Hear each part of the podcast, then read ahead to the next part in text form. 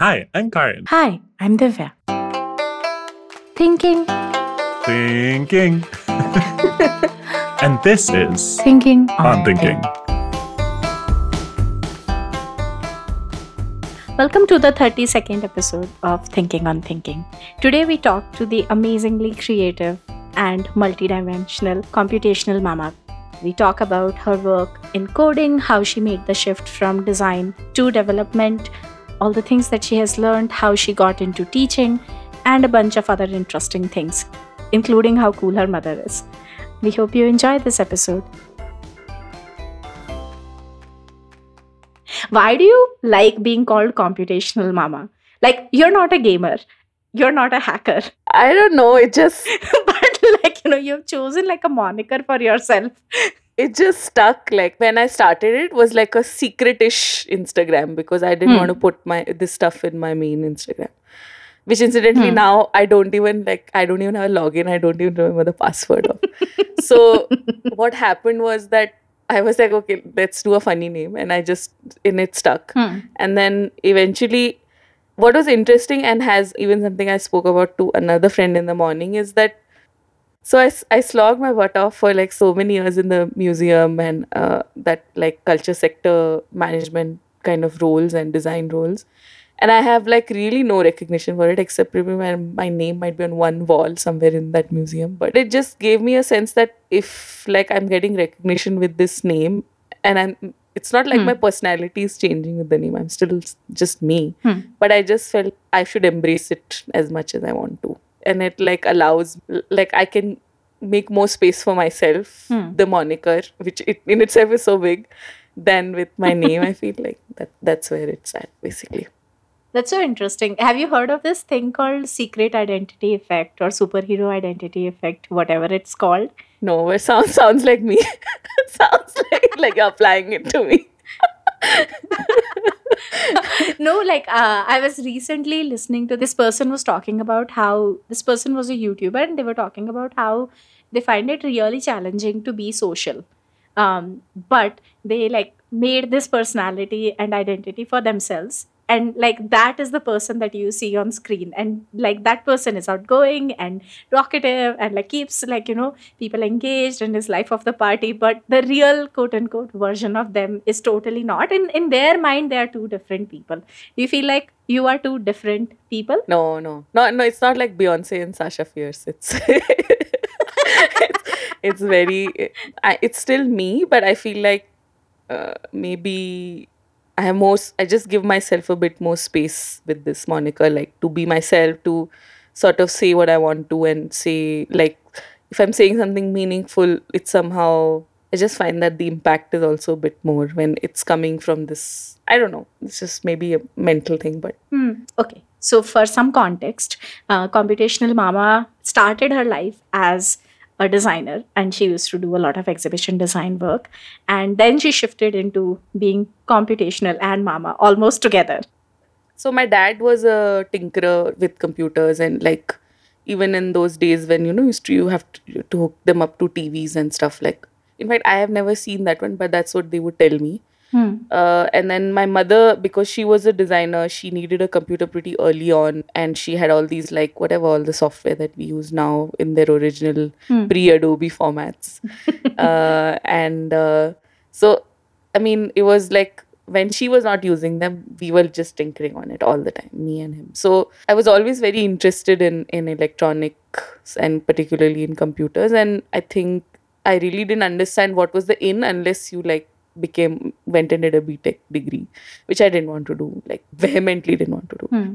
so anyway so then it kind of when i moved into college of course there was no like no coding nothing of that sort but i think uh, creative coding stuff was already kind of kind of gaining some momentum maybe say like 2008ish when i started looking maybe a little bit before but that's when i discovered it and i was like oh hey this seems to be an interesting space to kind of navigate and look at Hmm. but I just couldn't. Like the examples were too focused on mathematics, they were too STEM focused. So it just like it would just slip away from us even if we tried.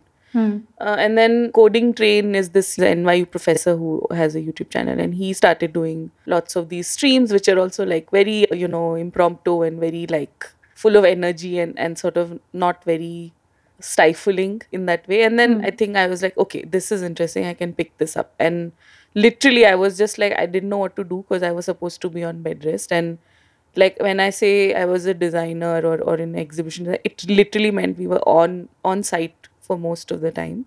So hmm. I, one couldn't do the running around anymore, hmm. which had become so sort of like the key clear focus, especially at that time, Nanditi and I met on that project. And I was like, what do I do? So I started trying this stuff and then it was it was looking interesting. It was I had already been tinkering a bit with like Raspberry Pi and SSH and like, you know, trying to maybe figure out servos, you know, and I burnt a computer because somebody told me, hey, why don't you just dual boot it? And then it just like, it went up in flame, like not flames, but yeah, smoke. and then, so I was like, okay, but this is interesting. Like this, this like gives you a space to understand machinery as, you know, as Burning up your computer is interesting. yeah, I mean, it's like we give technology this kind of space of perfection, and then when you see something like that happen, and then you open up the computer and you see, oh, just like this one thing hmm. I did, literally did this. And I was really lucky hmm. at that time. Uh, I, I befriended a technologist who was really sort of open to sharing his whatever his knowledge was. Hmm. And he continues to be very sort of very much like the person I go to if I'm really stuck. So that was useful. So that's how this then the name stuck. And then I, I just had like, you know, maybe like 20, 30 of us were following each other who were all doing this kind of so just before like the pandemic, maybe a year before.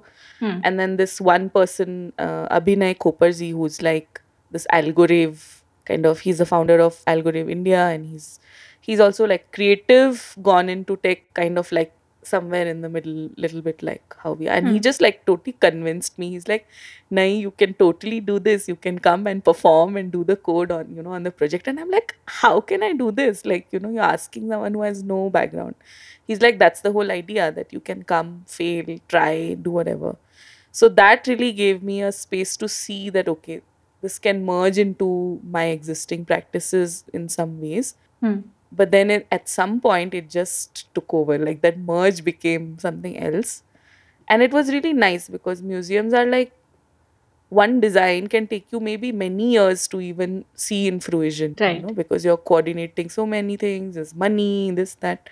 And then here is this code i wrote and i hit play and it's like doing something interesting. And then i hit play again and the same code is doing something different which that that whole procedural aspect and that random aspect was very interesting and you know like made my day a bit more achievable when like you know museums are mounting on top of diapers on top of housework on top of so many other things you know like probably you know. So hmm. i think it was nice to just kind of be in that space and like share these little experiments and like now it's so much more prolific. So many people are doing it. So everything looks very similar. Hmm. Maybe at that time it was still a bit fresh for instagram. So i so i kept getting like making friendships and kind of like looking at what others are doing. And and now i feel like i know i, I mean i'm not a hacker or like i'm not like one of the many people from the art gen ai community who are like really into it.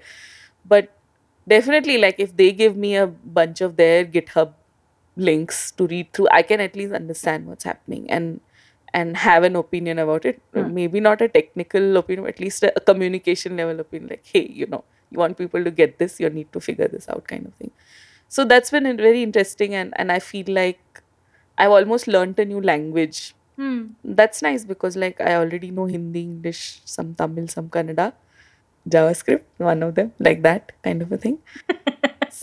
So yeah so and i think that it helped me really to move out of adobe which for me was a very interesting space to kind of look at like how can one prototype how can one talk about your design work without using these tools?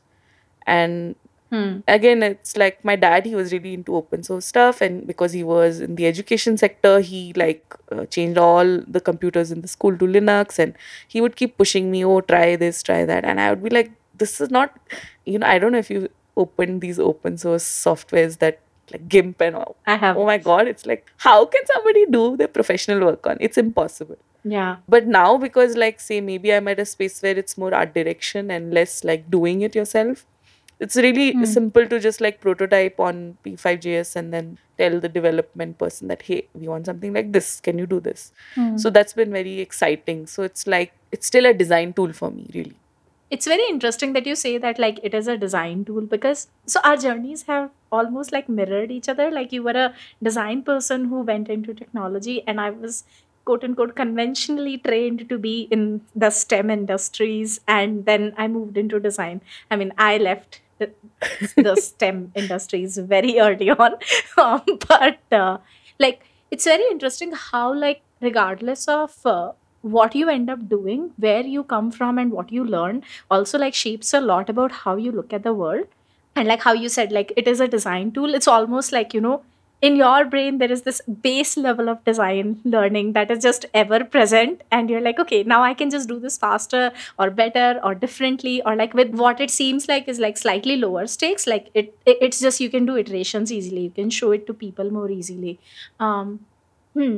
Okay so what part of your thinking as like an exhibition designer do you think come into picture and what part of like you know your thinking generally come into picture especially i don't know when you talk to like people who have more conventional coding experience and who just you know like sort of who studied cs and then the, stayed in the domain and like you know maybe instead of learning a couple of languages they're just like you know just deep into that one specific thing or something like that How do how do I feel different from them? Is is what you're asking? Yeah. Yeah yeah how do you feel differently? How do you think differently? Like how do you look at them and are like hmm why does this not seem like a design variable in this situation to you So because we were running this creative studio, like me and Nanditi, Hmm. the technologists who've been working with us in the past have been people who are like looking for some kind of like cultural emancipation, shall I say? Or like looking for I mean, I don't want it to be demeaning, but yes, you know, they are also looking for projects that are more meaningful.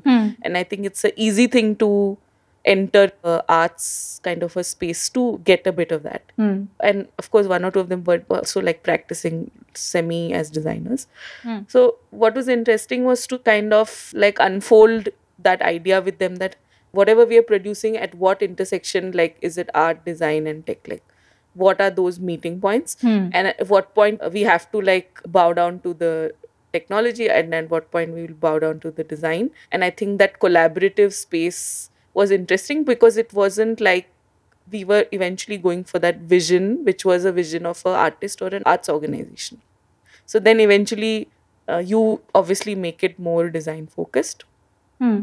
but now that i'm working with gooey and i'm meeting more technologists who are doing like more hardcore technology work i think it's very interesting because one is like i've never like worked in a product company. I've always worked on projects. Right so one has like this shift of vision which you can carry very quickly and and with a lot of like rigor Hmm. but you're still moving from one vision to the other but with product you feel like you have to be f- very focused so you have to take forward that one thing really slowly and iteratively and like keep going with it Hmm. so i feel that's very nice and it's d- very different for me Hmm.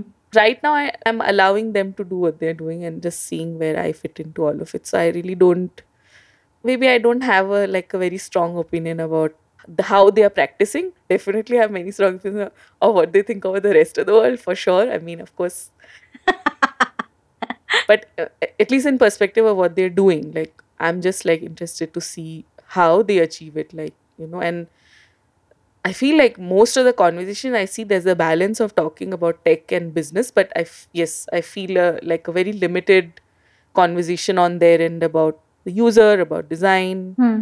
uh, about like the end person in the end who's who's working with it. So like I don't know what are those layers between them and that end user, Hmm. which I think for designers it's it's always like that's the practice you start with the user and Yeah. and here it's so that is of course something that it's very new for me, but I'm allowing myself to just like absorb it in the moment and just see see where it goes. Like Hmm.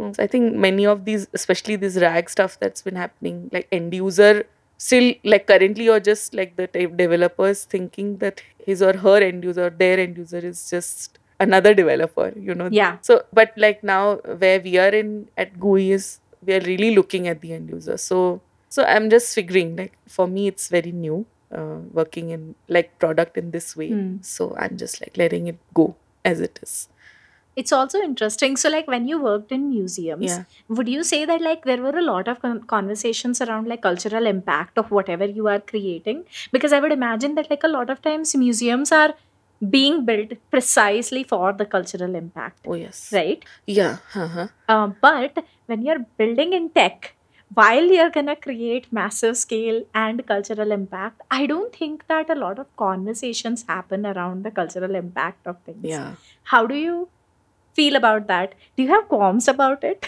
My main thing is like this data bias stuff which has been like really been a burning question for me but I, obviously i have very like limited resources as an individual to like capture that. And so basically the museums that i work for across like government funded and privately funded Hmm. and from 100000 square feet size exhibition space to i've done even 1200 square feet so just like a small house oh wow so Yeah, you know it's yeah. like big to small i've done many types Hmm. uh, and I think all of them start with this basic thing where they say that everybody should have access to it. You know, Hmm. uh, that everyone should have access to the story that we are telling. So, and usually, uh, in my case at least, I have only worked on like more narrative driven museums Hmm. uh, than just like museums with objects inside.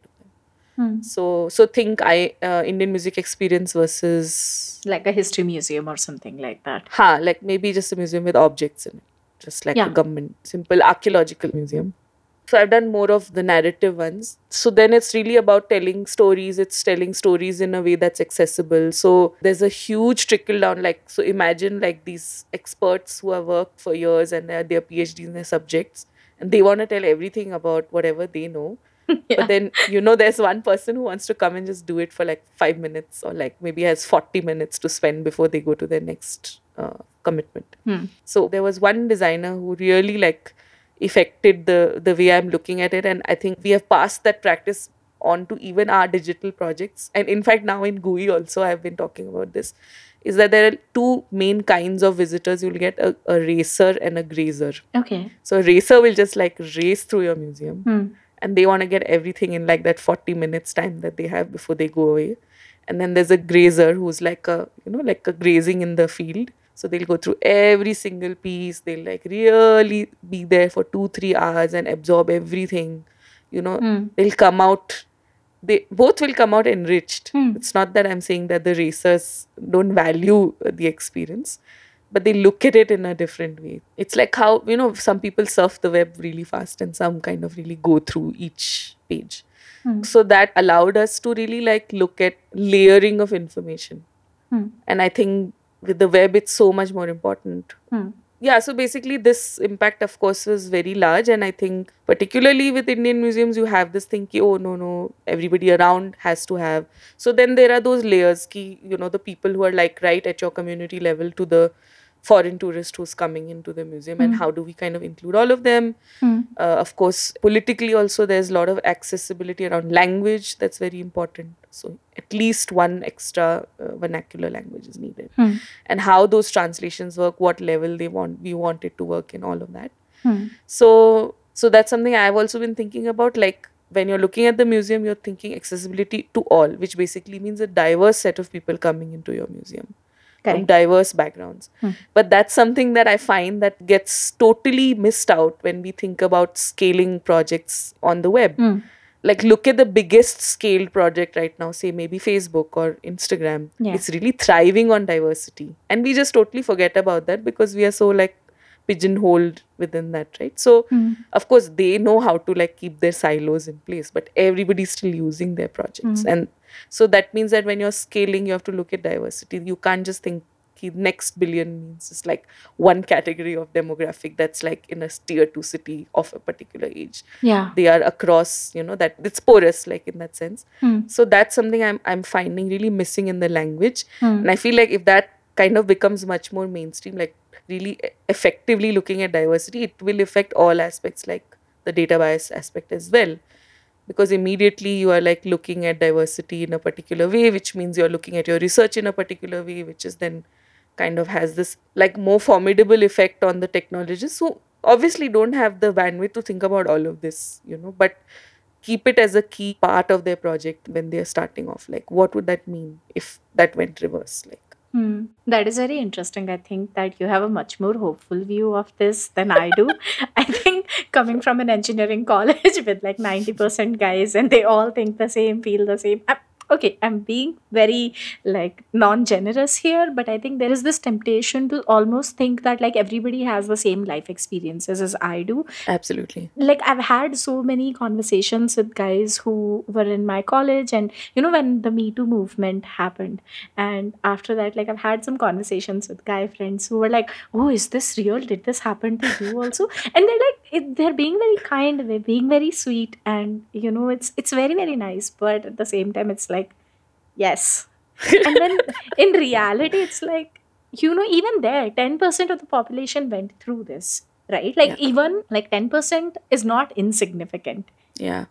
like in a college of 5000 people that's like 500 folks 500 folks went through that that's a very large number Yeah. but uh, there is this like i don't know homogeneity breeds like intolerance in a particular sense For sure. and i think that like that has become almost the backbone of tech. For sure. there's like a particular kind of person who ends up being in tech and who ends up rising through the ranks in tech. Um, and it's very i don't know it's very hidden and it's under the layers but at the same time it's also very visible if you try to see it. So visible like it's so i mean like just just look at the surnames you know as an indian just look at the surnames and you you immediately know what's happening. Yeah. And that's very unfortunate but it's the truth. And I, I think that that's a problem that we if if these guys are not able to make space for us we just have to make it for ourselves. And i think you and me we are kind of doing that. I can see that. Yeah. So um, like slightly switching tracks. Sure. Did you used to teach people before you became a creative coder? Like were you interested in like teaching um, also like for context um, she and her co-founder nanditi have been running these like really amazing code drift workshops where they get people to do music but plus coding plus like some some cool visual stuff like she can talk more about it but that's the context Yeah, I never. Uh, maybe I just took like maybe one or two design kind of modules. But Agat, my partner has always been uh, in design education, so I hear about it a lot. My mother has always been in, and my dad, of course, he was part of a school admin. So like, I understand the modalities of it at, at different like layers and at different levels. Hmm. But I don't know. I really didn't think I had anything to teach in design. But here I really found a space because I was like, there are these creative people who are interested in learning technology. And there's like very limited kind of formats for that to reach them. Hmm. And now that they are seeing me do it, they were asking me, they were like, hey, can you teach us? Hmm. So, like, my observation was very like, it was all women who were asking me, you know? interesting So that's how the first session started actually. So it was like uh, Anisha Thampi, uh, this uh, young person, Maylin, whose mother, who are all designers in that house as well. Hmm. And and then of course Nanditi was like, okay, just join. I was like, just join because there are more people. And it was all women and they were all designers. Hmm. So then I was like, okay, that means that there is something missing in the communication out there in the world Hmm. that's not allowing them to access technology in this way Hmm. something is something is missing uh, and they're interested so so what would that mean and that's really how it how i started teaching them and i literally learned like i would learn the concept a little bit better just before the class because then i was like okay i have to teach it you know one is to just know it but then the other thing is to teach it it's those are two very different things Hmm. sometimes it like makes so much sense obviously to us but when you're teaching it it really changes Hmm.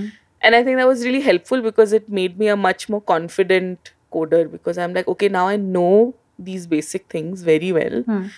and i'm actually really good at debugging stuff now sometimes better than the chat gpt but i mean in the very like at least in the classrooms uh, set where people are like hey this is not working. And i'm like okay that's because you've forgotten this thing here or this logic is wrong. So that was very interesting and i thought it was a very surprising move for myself. I did not think of myself as someone who could be an educator in, in a more consistent way. Do you think it had something to do with the birth of your son? And like almost taking on that role of like teaching this human how to navigate life? no he was too small then you know like he was really really tiny when I, all of this started so Okay. at that point I, I didn't feel like you know like that learning is so basic like just standing up or like potty training so like i don't feel so much like i was teaching him anything like you know it's more like he was observing and it's more like a facilitation of sorts i don't know Hmm. In fact even for i was talking to divas uh, he's a, he's a curator and he helped me write uh, like an essay Hmm. about all of this work and i was like looking at the difference between being called a teacher versus being called a facilitator or, or something Hmm. and i feel like i still cannot resonate with being called a teacher Okay. What's the difference? like to teach kind of gives me this feeling that it's this it's one way only Hmm. but uh, saying facilitator allows me to feel like i'm just kind of giving them the right kind of tools and practice processes and then they are figuring it out themselves Hmm. which seems more true to maybe something to do with feeling like teaching is about like has that like kind of school classroom kind of notion Like a weird power dynamic thing. yeah maybe yeah maybe exactly yeah Um, it's also very interesting because uh, creativity is something that can be learned but cannot be taught. Like somebody can create like you know the right setup for you and give you the tools and like answer your questions but you kind of have to teach yourself how to be creative nobody else can teach you how to be creative for sure because what you're teaching is almost like unlocking a different dimension of people's creativity like they are creative in some domain Yeah. and then like how do you extend that to something else Uh, yeah, maybe. Like I grew up, like my mom and dad are both designers. Uh, My dad never practiced, but some things came to just by like being passed on. You know, like using a cutter really well, or you know, knowing how to half score a board. So you, you know, those things yeah came to you at home, which allowed you to be a little more like hands on. And I just feel like I had a lot of that nurture than nature kind of thing, at least in my creative practice. And firstly, it was like at home, and then I went and studied the same thing. Hmm. And then obviously, like sometimes you are creative in a way which is not so direct. You know, it's the output is not direct. You know, maybe Hmm. like my ways of teaching are creative Hmm. uh, maybe my curriculum making style is creative or maybe my art direction is creative but i really wonder sometimes if i didn't have this background if i would have been creative or not uh, you know like when i say maybe like some of my cousins who i'm very similar to in nature i feel like they ended up not being in creative fields Hmm. but sometimes i see people like you or i see agat you know there is this inherent inside it's there so like for me it's much more practiced i feel like. I i know how to think differently and that really helps me to push my boundaries a lot more. That's and, and it's not like an imposter thing. I just i really feel it. Like i'm creative. I can build you a computer. Like no but i understand yeah it. like i can i can build a very nice dinosaur mask for my son with whatever is available at home no extra material. Hmm. I can do that. I can like do really good origami and I, i'm really good with my hands and things. I, i'm quite okay but i still feel like i don't think i can bear that title of being creative. That's so interesting. So, a thing that I've been recently thinking about, um, which is kind of in the same vein, is I was doing this uh, thing, Julia Cameron's The Artist's Way, and where she asks you to write three morning pages every day. Um, and that has been an interesting exercise, but she also like gives you some prompts sometime, um, like you know your childhood memories or something, something. And that's the week that I'm on right now and like she asked to write something like what are your favorite traits as a kid um and it was very interesting because i did not write creative but i was a very very imaginative kid um and i think that like as i grew older like my understanding of it is i was imaginative. I think i was crafty as well. Like i was good with my hands. Um, but i think somewhere down the line the productivity thing came in. And that is when imagination became creative because I like added something to be produced at the end of it. Um, and like we have talked about this many times, you've also like mildly scolded me on my like obsessive need to be productive.